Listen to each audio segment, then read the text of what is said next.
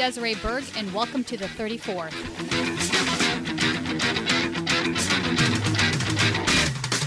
so much for coming.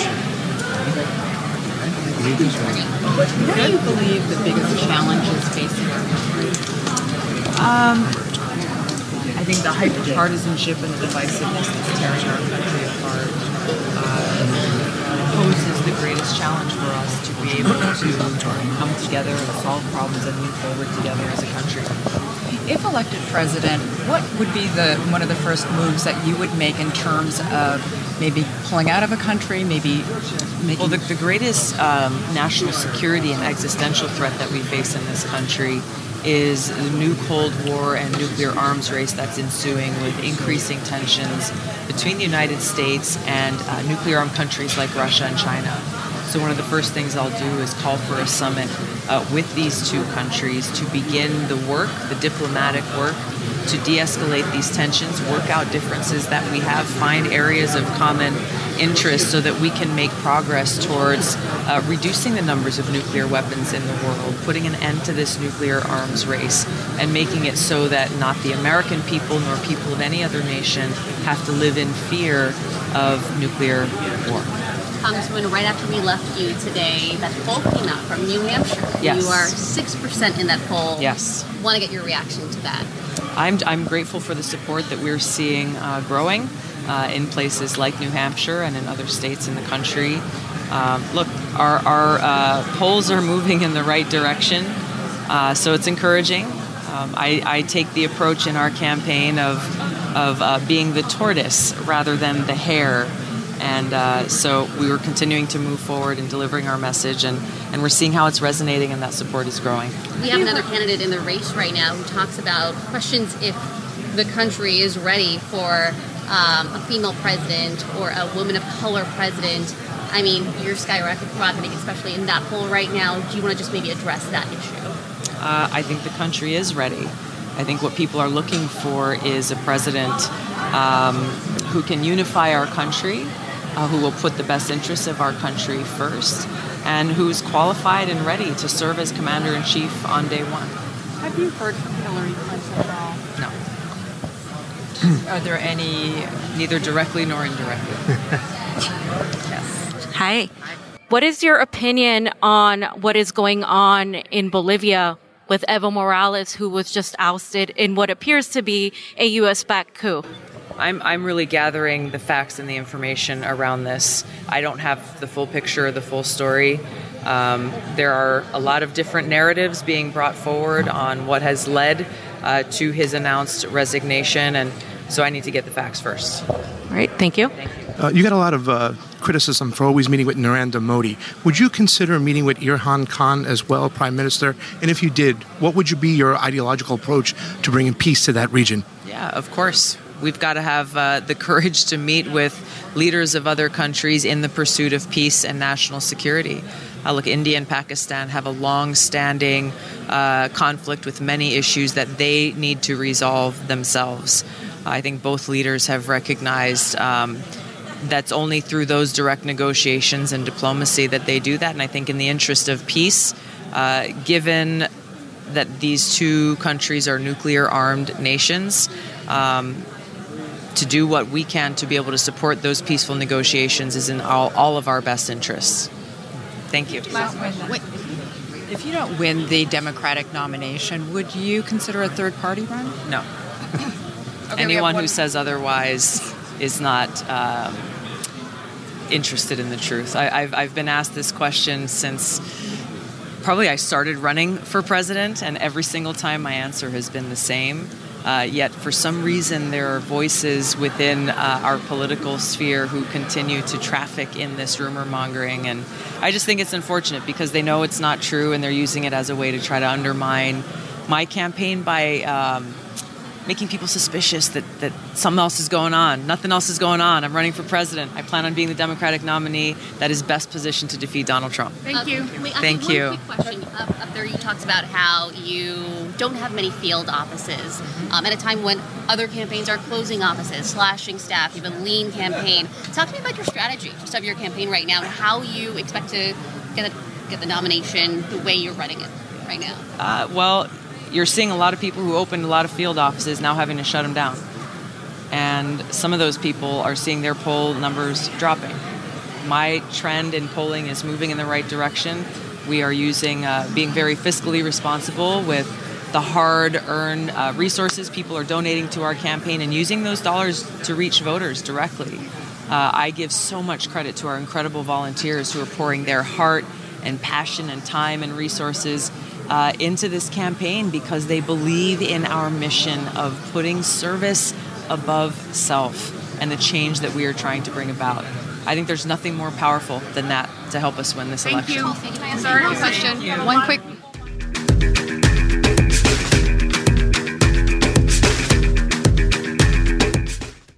I asked Tulsi why she supported the anti BDS resolution, and she had this to say. One quick question. You took a lot of slack for voting yes on the BDS resolution from the progressive flank of the party because they thought it seemed out of proportion where you've been in the past. What is your response to that? Uh, look, I have always stood in support for people exercising their right and freedom to protest. Uh, for those who choose to do that through the BDS movement, I stand solidly behind making sure that neither our state government or our federal government uh, attempts to punish them in any way for that. That directly undermines our freedom of speech. There's maybe just a point of disagreement. I personally don't think that uh, that is the best way to achieve peace um, and move us closer toward, or move them closer towards a two-state solution. I think it's a, it's a difference. It's a difference on on on uh, the approach to get there. For for those who have a different approach, I respect their right. Uh, I just I don't think it's it's the best or the only way to get there. Sorry, I need Thank to you. steal her. Note. And let's listen into the town hall.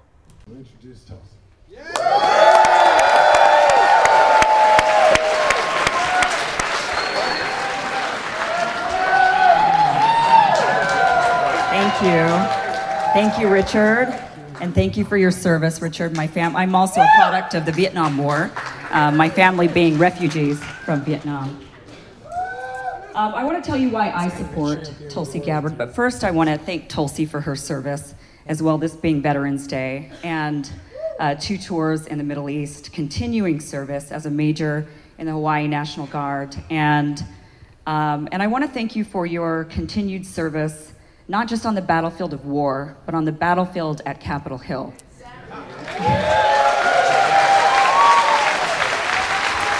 And really, uh, the constant sacrifice that you make every single day for us, the attacks on your character, the smears, the uh, just from our most prominent political figures, you are truly fighting for us. And I can't thank you enough for that because it, it means so much to us that somebody is standing up for integrity, for true morality for this nation, for ethics, and, and others would shirk away from that. But you don't. You stand tall, you take those hits, and you're doing it for us. So thank you so much for all of your service to all of us. Thank you.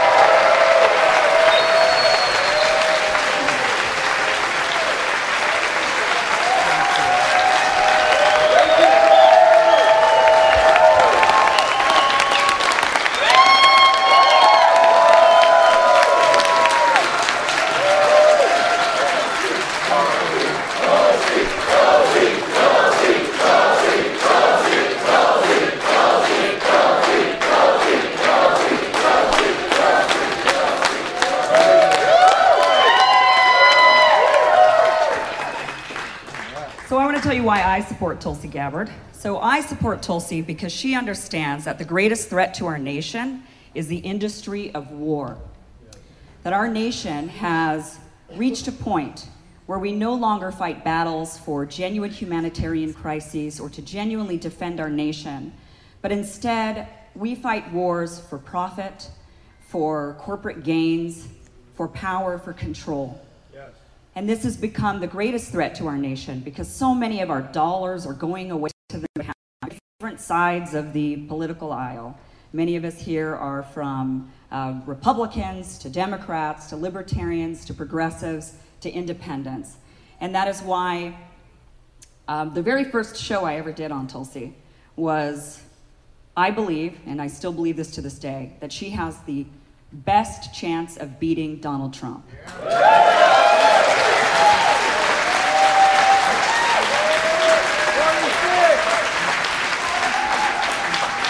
And it's because she's able to bring us all together from all these various sides of the political spectrum because we are all here to, today in solidarity of this one idea of knowing that the endless wars need to end and that Tulsi Gabbard is the one candidate who is standing up for this, who's standing up against this giant behemoth of a machine. When she signed up to, to be in the military to fight for us, this is not the type of battle. These wars that we are seeing today are not the types of wars that she believed she was going off to fight.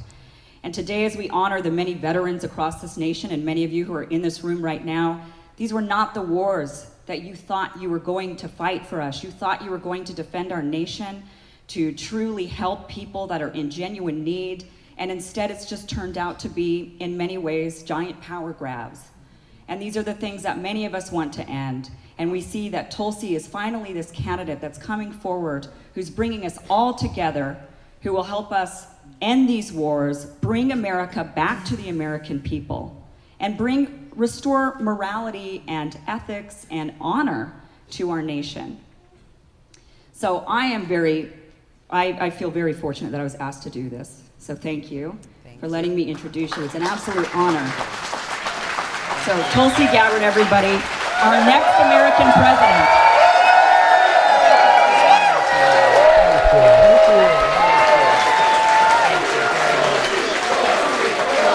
Kim Iversen, everybody. Thank you so much, Kim. Thank you. Thank you for um, your voice that you are bringing and raising, shining the light on so many different issues, and uh, bringing the truth forward at a time when truth can be hard to find.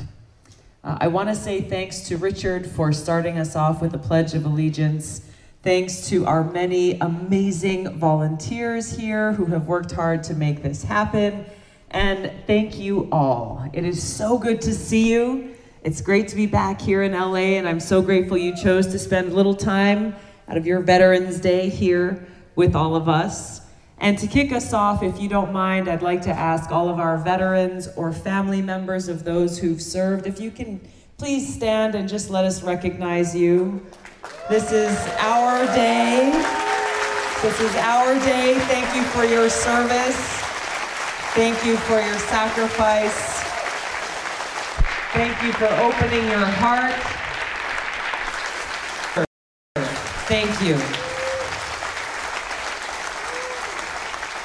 Thank you. You know, my family knows this that whenever I am around our troops or around veterans, I feel right at home because I know I'm amongst family. And I'm so grateful to be able to be here as we observe Veterans Day here with all of you. Uh, I started out this morning doing one of my favorite things, got up at 5 o'clock and went for a little drive and jumped in the ocean, went for a surf. It was awesome. it was glassy, there was no wind, there was not too many people out, caught some waves and then made our way to join uh, the LA County uh, Veterans, first ever Veterans celebration uh, held at the LA Memorial Coliseum. It was a really special thing. You know, there were probably 1,500 people who came out. I was surprised that that was the first ever, but it was the first ever. There were like 12 or 13 different honor guards. The Tuskegee Airmen were there. We had people from across generations who came out to celebrate veterans, but really, what does it mean? What, what are we really celebrating? Service, exactly. Exactly. I'm grateful. I've I um, first enlisted in April of 2003, shipped off shortly thereafter to Fort Jackson, South Carolina for my basic training. It was at the heart of summer in South Carolina. It was the first time I had ever seen after morning PT at 5:30 in the morning steam rising from people's bodies. That was a new experience for me. There were a lot of other people there today who apparently had the same thing. I talked a little bit about it, but throughout all of my years of service, it's going on 17 years now, throughout my two deployments to the Middle East, I'm just grateful to have been able to serve alongside so many uh, great patriots, people who truly exemplify, who embody what it means when we talk about service above self. I think on days like today, we're used to hearing year after year speeches coming from politicians and others and saying a lot of flowery words and saying thank you for your service and all of these things. but actions speak louder than words. Talk is cheap.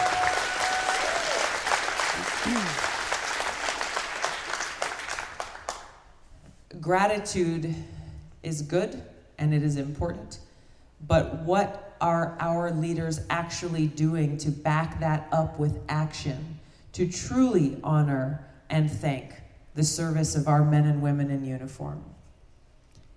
I don't know about you, but I have found it to be deeply frustrating to hear these speeches on Veterans Day and then the very next day see many of these same politicians turning their back on us, saying, you know what, there's just not enough. There is not enough resources available to make sure that we are providing a roof over the head of every single homeless veteran.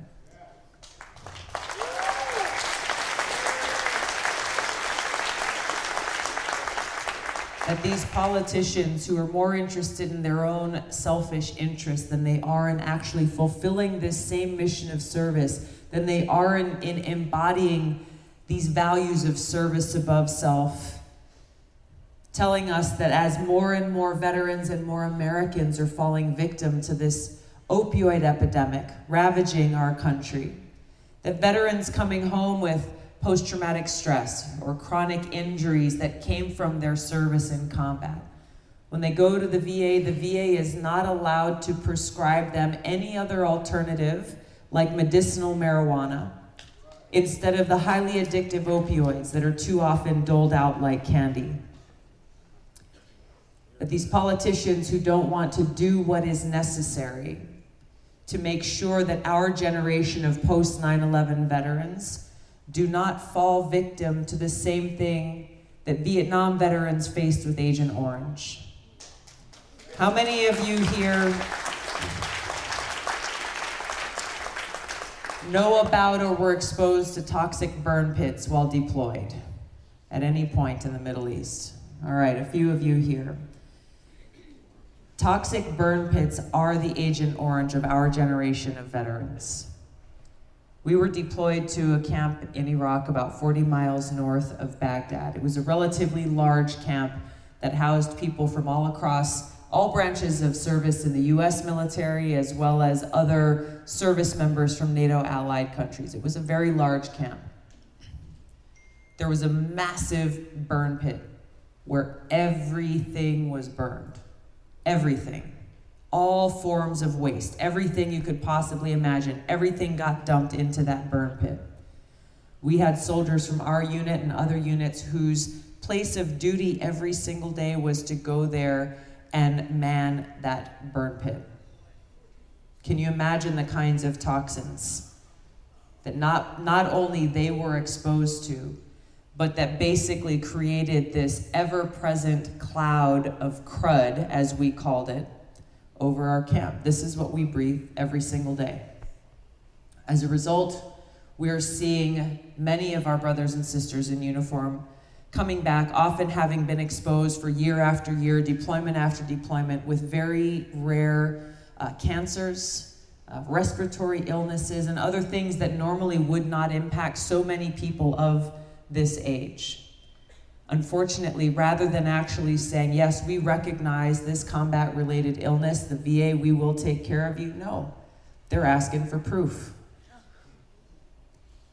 Vietnam veterans fought for decades, decades, to get the care that they have earned through their service because of their exposure to Agent Orange, many dying of cancer before ever getting that care or getting that recognition.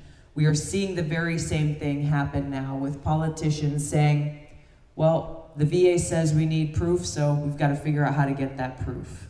Another generation at risk of being left behind.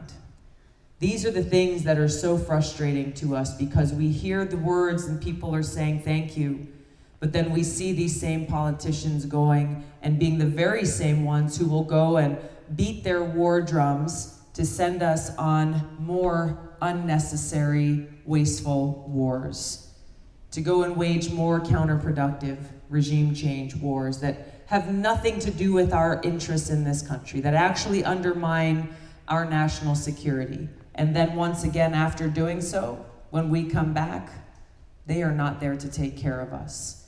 To me, Veterans Day is a reminder of what it means to honor those who serve.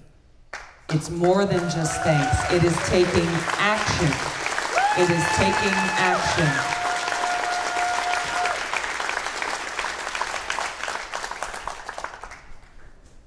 There are many people who pay the price for war. Uh, I served in a field medical unit during that first deployment, where every single day my first task was to go through a list, name by name, of every single American service member that had been injured in the previous 24 hours. Go through that list name by name, recognizing that these weren't just names on a sheet of paper. This is my family. These are my brothers and sisters. And behind every one of those names are a husband or a wife, mom or dad, sons and daughters, brothers and sisters, anxiously awaiting their return, concerned every single day for their safety and well being, losing sleep at night, worried that they may one day get that knock on the door. I wondered then how many of our politicians were losing sleep at night thinking about them, thinking about those who are paying the price for the consequences, the, the consequences of the decisions that they were making. My guess was not very many. Not very many. We came home from that deployment leaving some of our brothers and sisters in uniform behind. Those who paid the ultimate price, those whose families never got to say goodbye, leaving that eternal emptiness in their absence. When we came home, we landed at Hickam Air Force Base. It was early in the morning, the sun was just about to rise. Stepped off that plane, the air never smelled so sweet in my life. But all of our families were there. Our families were there. They had made handwritten signs and saying, Welcome home. Looking forward to this day. We had all been looking forward to this day. We stood in formation. There were a few hundred of us at least, listening to our commanding officer finally giving that one last speech, waiting for the one word we'd all been anxious to hear dismissed. At that point, the whole place, you know, went crazy. All of us just running back into the arms of our families, back into the arms of our loved ones. I went there. The first person I hugged was my dad. I had never, ever seen my dad shed a tear in my life until that moment. And as I gave him a hug, I felt his body, he was sobbing and he was crying, just tears of relief. Until that moment, I really didn't realize the kind of stress and sacrifice and anxiety that our military family members, our loved ones at home, go through. You know, as we're deployed, we're focused on our mission, we're focused on getting that task completed. It's our families and loved ones who are left behind holding down the fort and struggling and wondering and worrying for that day that we come home. These are the people who are paying the price for the decisions that politicians are making about where and when our men and women in uniform are sent into harm's way. Our veterans, our service members deserve to have leaders in Congress, deserve a commander in chief who is willing to make the kinds of sacrifices that our men and women in uniform make, who places that premium on putting service to the American people in our country above all else.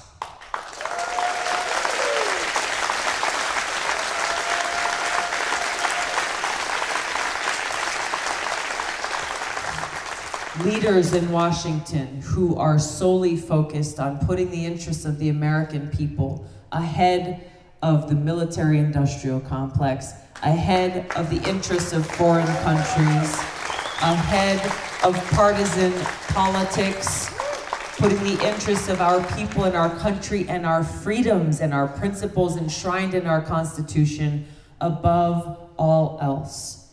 We deserve a commander in chief who takes that oath of office seriously to support and defend our Constitution.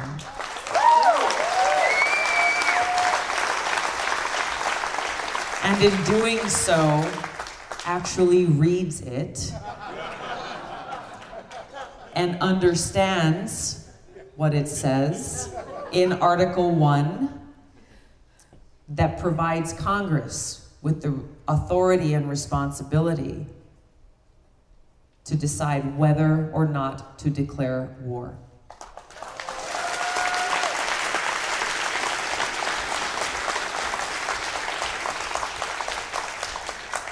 It's unfortunate that we even have to bring these things up, but this is where we are, unfortunately, in this country, where this is the standard that we, the people, need to set for our leaders that our leaders can look to the examples of so many great Americans who are literally living and breathing and embodying that principle of service. Look to their example for inspiration on how we can truly become a government of, by, and for the people. I'm running for president and offering to serve you to be that commander in chief to bring those values to our White House.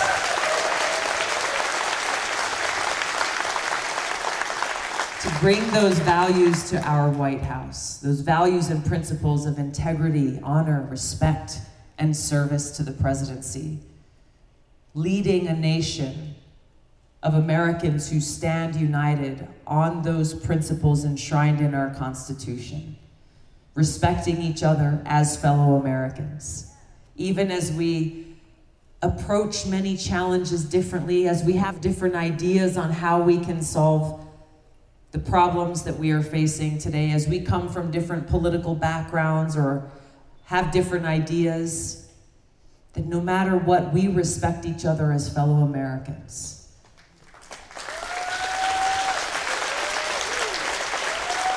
That, that we feel that same sense of unity that those of us who've worn the uniform feel, whether at home or abroad, where we have people from all different backgrounds, different races, ethnicities, religions, orientations, people who represent the beautifully diverse fabric in this nation, wearing the uniform, focused as one unit on accomplishing that mission of service. A house divided cannot stand. Our country is terribly divided at this time. There are many challenges that we face. If we have any hope of being able to move forward together towards that brighter future that promises peace and prosperity and justice and equality and opportunity, it requires us to stand united, to stand together as Americans, inspired by that love of country, that love and care for each other, that love and respect for our planet to be able to accomplish that.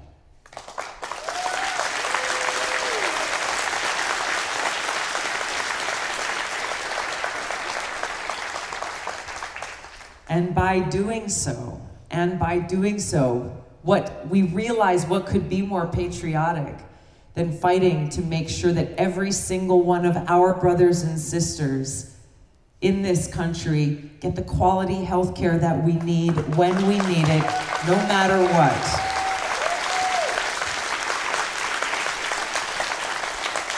That when we do that, we realize what could be more patriotic than standing united to make sure every single person here has clean water to drink, clean air to breathe, a safe environment to live in, preserving and protecting the natural resources that we have.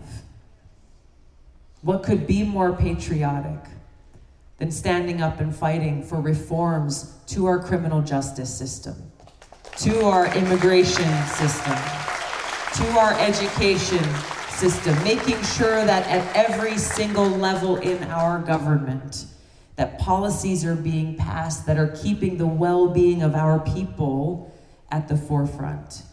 Getting rid of the corporate greed and the crony capitalism that has created such a poisonous impact on our lives. This is at the heart of the change that we know we need to bring about. And it's days like this on Veterans Day that serve as a great reminder of how we get that done. This is the question that I get asked most often is okay, that's fine, you know, everybody's got a lot of plans and got a lot of big ideas, but how will you actually get it done?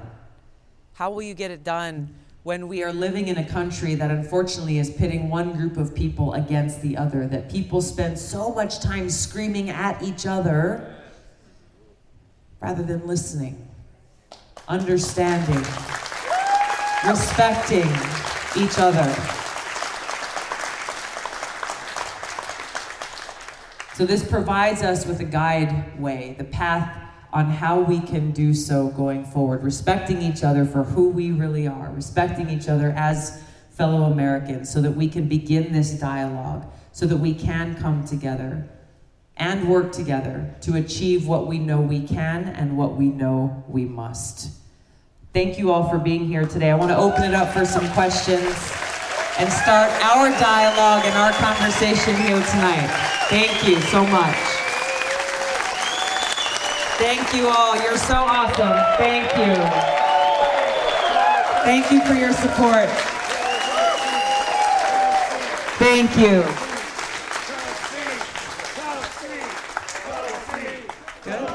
Thank you. Thank you. Thank you. Please have a seat. Please have a seat. Thank you very much. Thank you. I want to make the most of the time that we have. And uh, let's get, yes, sir. Let's start with you. I'm going to go down now. Is that okay? Hello, everyone. Uh, Tulsi. Uh, my name is Ronnie Kroll, and I came here tonight because I genuinely believe in what you, Tulsi, are saying. You. You're not just saying words, your actions are backing it up. And I took a lot of flack from my friends in the LGBT community for coming and supporting you here because I'm a man first. I'm an American, and I also happen to be gay. But I don't vote with my sexual orientation. I vote for the candidate that I believe can bring us all together. So I needed to say that first. You nailed it on the view.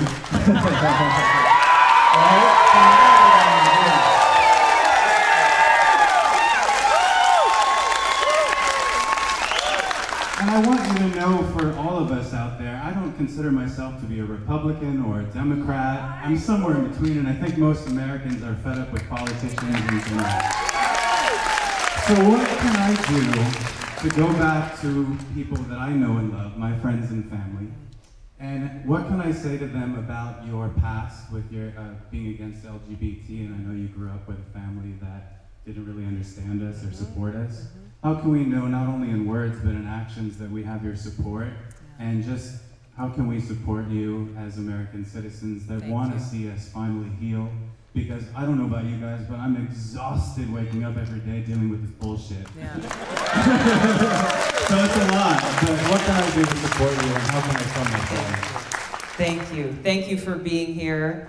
Um, and thank you for all that you're bringing to the dialogue we're having here. But it sounds like the dialogue you may be having in your own life with people who are around you. Yeah, it's What is your it is. Thank you. I'm, I'm going to answer his question. Thank you, sir. Um, actions speak louder than words. I've been in Congress now for nearly seven years, and I would ask uh, your friends and those who have concerns about previous positions that I held when I was very young uh, to look at what my actions have been, how I have carried through on my commitment to fight for equality for every single American. Uh, I am a member of the Equality Caucus in Congress uh, have been a co sponsor of and recently voted for the Equality Act that we recently passed out of the House of Representatives, and have uh, a whole host of different issues that I've worked with my colleagues on to continue to fight against and bring about an end to the kind of discrimination that unfortunately still takes place uh, within our country against LGBTQ Americans, whether we're talking about at work or at school or even just trying to find a place to live. Uh, when I speak, as I do very often, about freedom and equality and justice, uh, these are not just words that sound good. Uh, these are the, the ideals that we strive forward to achieve as we make progress towards that more perfect union. I remain committed to fighting for that equality and justice for every American, regardless of race or gender or orientation or religion, and will continue to do so as President of the United States. Thank you. Thank you. Thank you very much. Let's go on this side of the room. Yes, sir. Yes. My name is Gary Alexander. I served in the U.S. Navy for four years. Thank you, Gary. During the Vietnam War, I served in the Navy. Then in 1980, I went in the Army for three years and served as a soldier, so I was sailor and a soldier. So, who do you root for in the football game? That's the real question. I know. Okay. Switzerland, Don't got go it. there. Don't go there. Okay. Okay, my question. All right, veterans have pretty good, right now, some going on, and they seem to be getting a little better. But why do they not help us with dental? Mm-hmm. When you teeth are I have an upper plate, and I have a few teeth in the bottom, and I developed a little cavity because I got a little lazy and did floss. Anyway, I appreciate your honesty and transparency so much. So, anyway, um, I went to the VA uh, for other things up in Palo Alto, 'cause I was living in San Jose, and I just moved down here. And I asked them about getting a tooth fixed, and we don't do that. Yeah. They'll pull your tooth, but they won't fix it. Yeah. So, my problem with that is, okay, veterans that don't have good teeth to eat properly, when you don't eat right, your health goes bad. Yeah. Because you can't get the proper nutrition, because you can't eat some of the foods. So, uh, if they got the dental part, they got the dental part working right, and they're gonna chew the food properly, and they're gonna be more healthy, so I feel about it. Yeah. Anyway, anyway, I think they need to do something about it. I agree. I agree. Thank you. Thank you for. Um, you want to add to that? No, definitely not. Okay. Let, let me answer his question. All right. Um, your your I, your concern is valid. Uh, this is also a problem with the existing Medicare program that does not cover dental.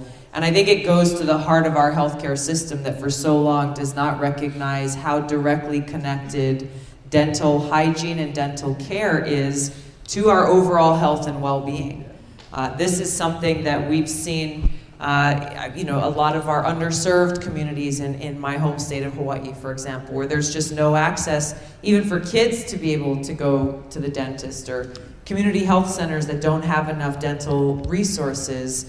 Uh, we start to see many other layers of impacts on overall health that come from poor oral care and, uh, and no ability to get that dental care. So, under my administration, we would expand that coverage both within Medicare as well as the DA, uh, VA to include uh, dental, hearing, and vision.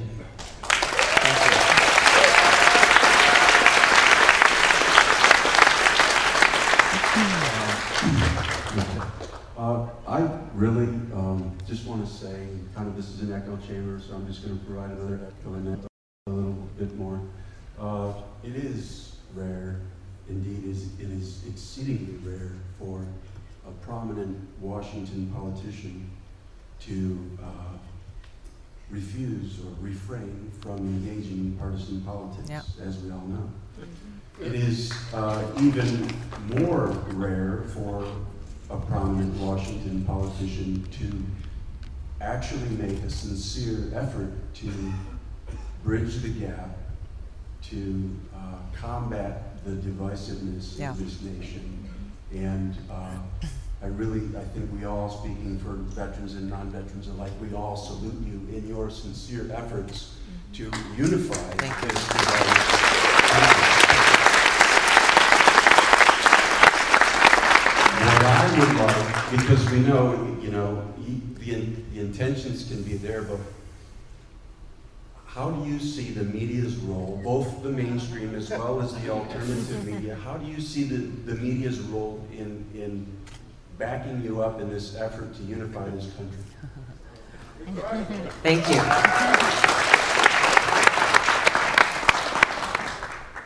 The corporate media, unfortunately, has. Um, well, well, look, they're driven by profits. They're driven by profits. So, you know, we have, uh, a, you know, media that is supposed to be providing us with the news, but the news has become a part of the profit um, bearing portion of their business plan rather than separating the entertainment from the news. Uh, so, if you look at what drives up ratings, it's conflict, it's, you know, the. Um, the buzzwords and it's the sound bites and it's all this stuff that unfortunately is part of the problem that is tearing us apart. So we're not getting any back up there, unfortunately. Um, you know, as far as new media or alternative media, yeah, you know, it depends on where you go. I think some are contributing to having a good discourse and dialogue where you have some platforms where they're not afraid to bring people together who may have differing views and differing opinions and actually have a good um, good good debate, healthy debate. And maybe they end up agree- agreeing at the end of it, maybe they don't. But I think all of us feel better having maybe listened or being party to that conversation. I think that's what we need more of. So even as I get, uh, uh, it, it, hypocrisy just astounds me because, you know, I'll go and do interviews on Fox News, I'll do interviews on CNN, MSNBC. I'll do interviews on a whole variety of podcasts or YouTube shows, and I'll get criticized for going on Fox News or talking to Republicans or reaching out to independents. But at the same time, from the same people in the media, the same people in the political establishment, they say, well, gosh, how are we going to win people over to support our ideas as Democrats? How are we going to beat Donald Trump unless we do that?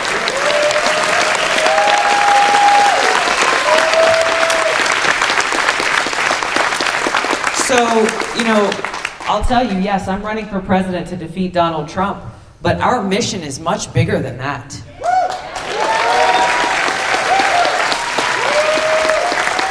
Our mission is much bigger than that. Our mission is to bridge these divides, to bring people together so that we can do the people's work.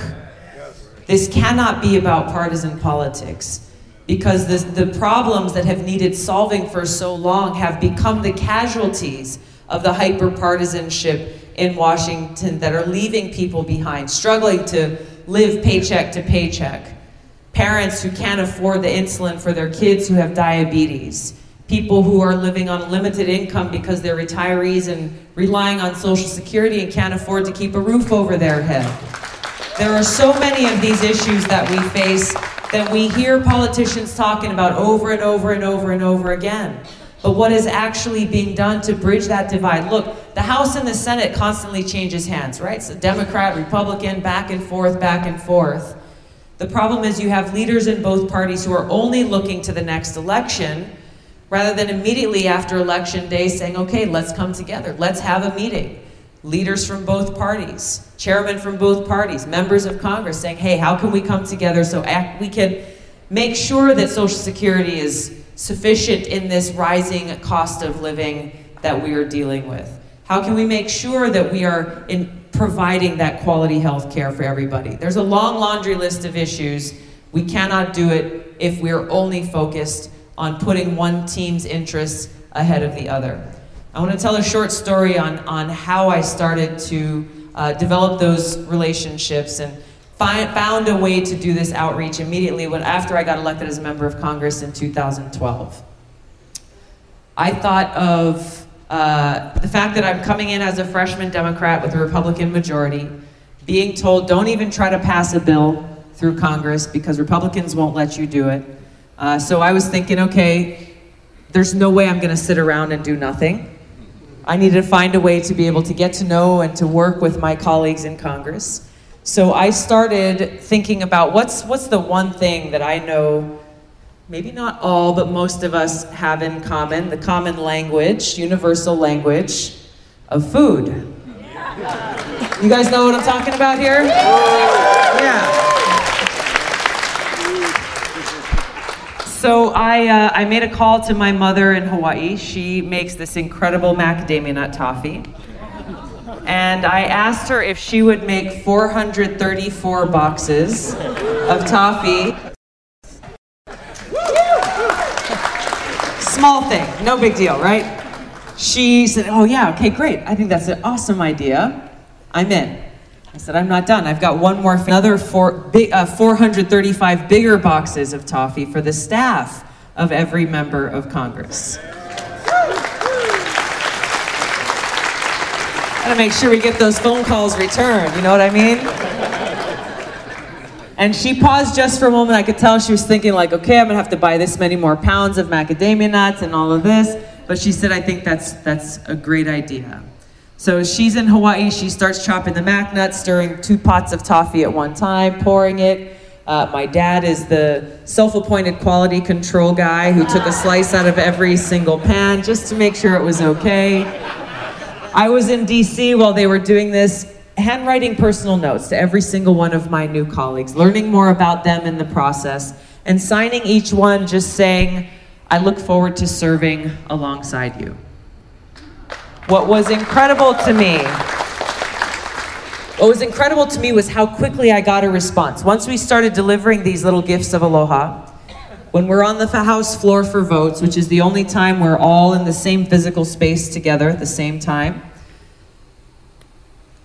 there were Republicans, high ranking, serving as chairman of powerful committees, and people from other parts of the country or other committees, people who I wouldn't normally get to know at all making that long walk from the Republican side to the Democratic side, looking for me, finding me, and just saying thank you. Thank you. I ate all the toffee. I need more to take home to my family this weekend.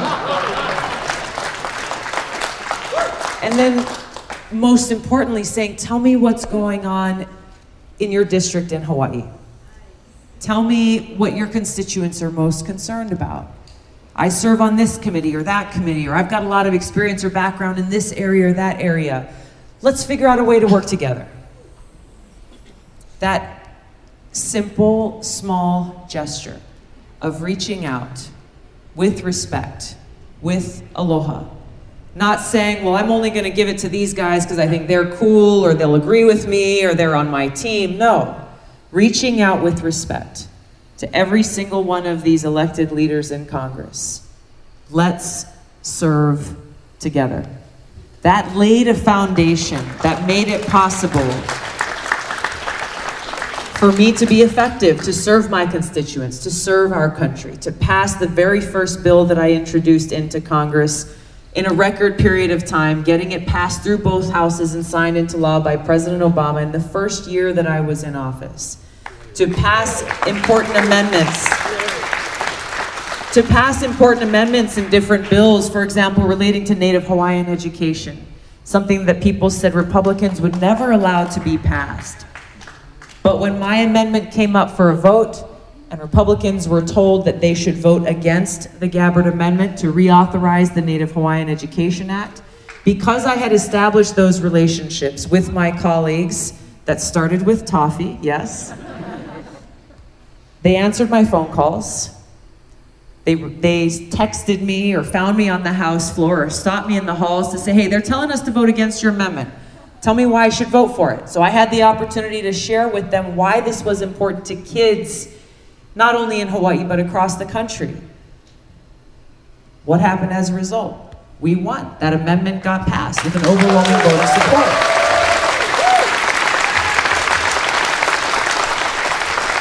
But making progress on these issues, yes, it takes work. It requires us to be able to get to know each other. But this is only possible, you know, fighting for equality, fighting for an end to discrimination for our LGBTQ Americans, fighting for criminal justice reform, fighting to protect our environment against the threat of climate change. All of these things require us to be able to build these bridges, yes, as leaders in Congress, but also within our own communities. To not be afraid to reach out to somebody and say, okay, well, you voted for Trump, maybe I voted for Bernie Sanders. Let's have a conversation.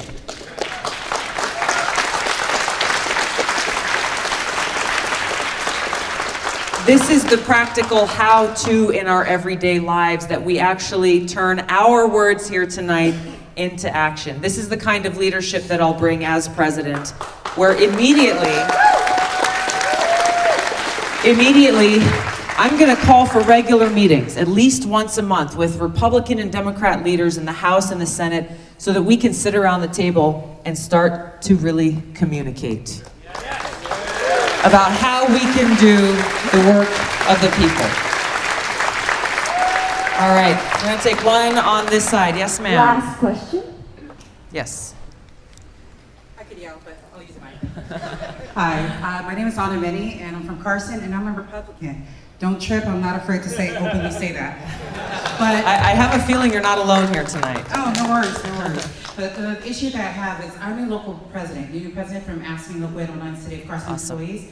I saw you speak at our international forum back in Las Vegas. Yes. One of the things I just want to let you know is that you embody exactly what I encourage our members, is that we as public servants, should serve our community with a servant's heart. So I want to thank you for that.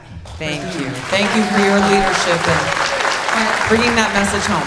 And one of the things I really want to, to press on you, and also to this whole group, is what are you going to do to hold our federal officials accountable for all the money that they squander? I'm public sector. We are constantly, the services that we provide the community is first impact, we impact you first before federal. But what happens is we're not holding our federal officials or our state officials accountable for the money that is sent, and it barely makes it to us. And we, as public servants, have to provide more services on less money. Yeah. It's not even, it's not even a beer budget, the champagne taste. We're not even at the water level. And part of the problem we also have is that, as public sector employees, we don't have enough affordable housing. Yeah. Our own members can't even afford to live in the very communities that they serve. That is a problem. Yes. And for those in the audience, affordable housing is not the same thing as low income. That's right. When you have management who are making eighty thousand dollars a year and they can't even live in the same communities, and we're talking about two households. Yeah. You know, you've got people in public sector, teachers, and working in public sector, good government jobs, good service, but yet they can't afford. They can't afford to live. Yeah. I just met, I'm sorry I'm not gonna call you out, she lives out in, Up- in Upland. I have quite a few members who live outside of our county. LA County's too bloody expensive. Mm-hmm. Straight up. Bloody gas is like, oh, don't even get me started on that. Yes, I drive a Yukon. I should probably go drive a friendly car. But I downgraded from a truck, okay? So that is my. Your progress. There you But go. What exactly are you gonna do to hold our public sector officials accountable? Because this is too much and people are leaving the public sector to go private because it's just, it's unbearable. Yeah. So I'd like to know what your thoughts are on that. Sure. Thank you. Thank you for choosing to serve in the public sector because these jobs across this public sector, they are public service jobs. If you were in it just for the money, you would have chosen a different path. Exactly. Uh, look, it starts with leadership. It starts with what kind of culture of leadership we are setting. Uh, I talked a little bit earlier about okay, where is where is all of our taxpayer dollars going uh, in the context of foreign policy?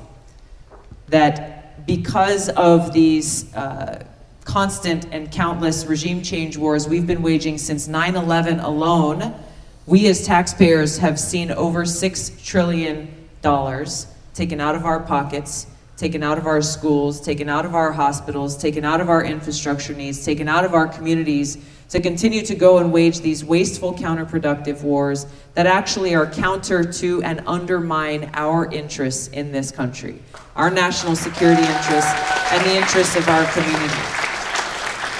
So, just as we uh, must hold uh, the Department of Defense fiscally accountable and responsible, same goes for each of our federal agencies. Going through and saying, hey, what's the objective of these programs and departments? What are we actually trying to accomplish? How does it serve the common good and well being of the people in our country? And looking at the costs that go into these programs. If they're not effective, if they're not actually helping people get more affordable housing, then those dollars should not be wasted.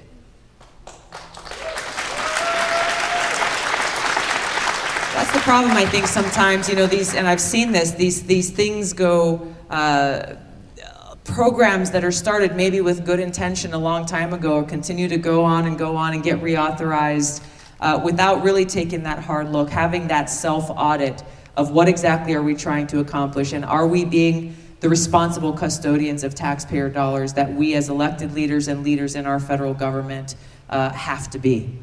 Thank you. All right, I'm going to take one last question. Yes, ma'am, in the back. Yes. I'm coming.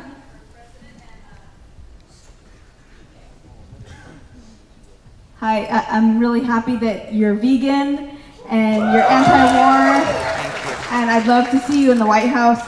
And I wanted to know what you will do to preserve Americans' medical freedoms because as a Californian, I'm extremely concerned that over the years we've had removal of both religious and medical exemptions for vaccines. Having watched uh, the documentary Vaxxed, which I highly recommend, it shows extreme corruption at the CDC, and we desperately need to have our freedoms over our own bodily autonomy preserved. Uh, I'd love to have your support on this. Thank you. I haven't seen that documentary yet. Um, this Awesome. Thank you very much.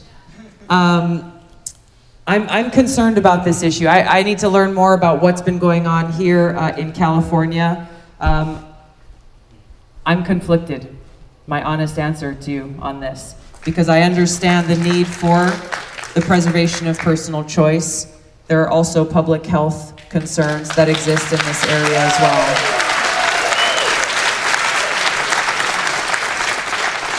So I need to do my work to be able to give you a solid answer. But like this, as with every other issue, I'm going to do my own homework before taking a position on this. Thank you.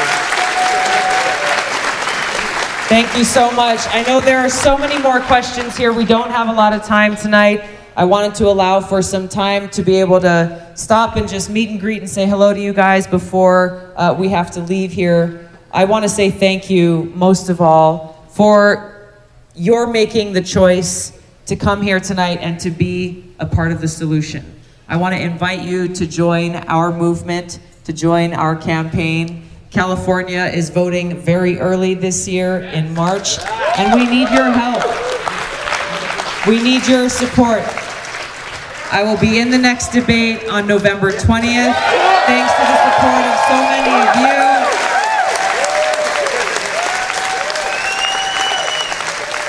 We're going to make the most. We're going to make the most of that opportunity. I think we are uh, we are about 5,000 contributions short of the requirement for the December debate. The point being, our campaign is truly, in every single respect, a people-powered campaign. We take no PAC money, no lobbyist money.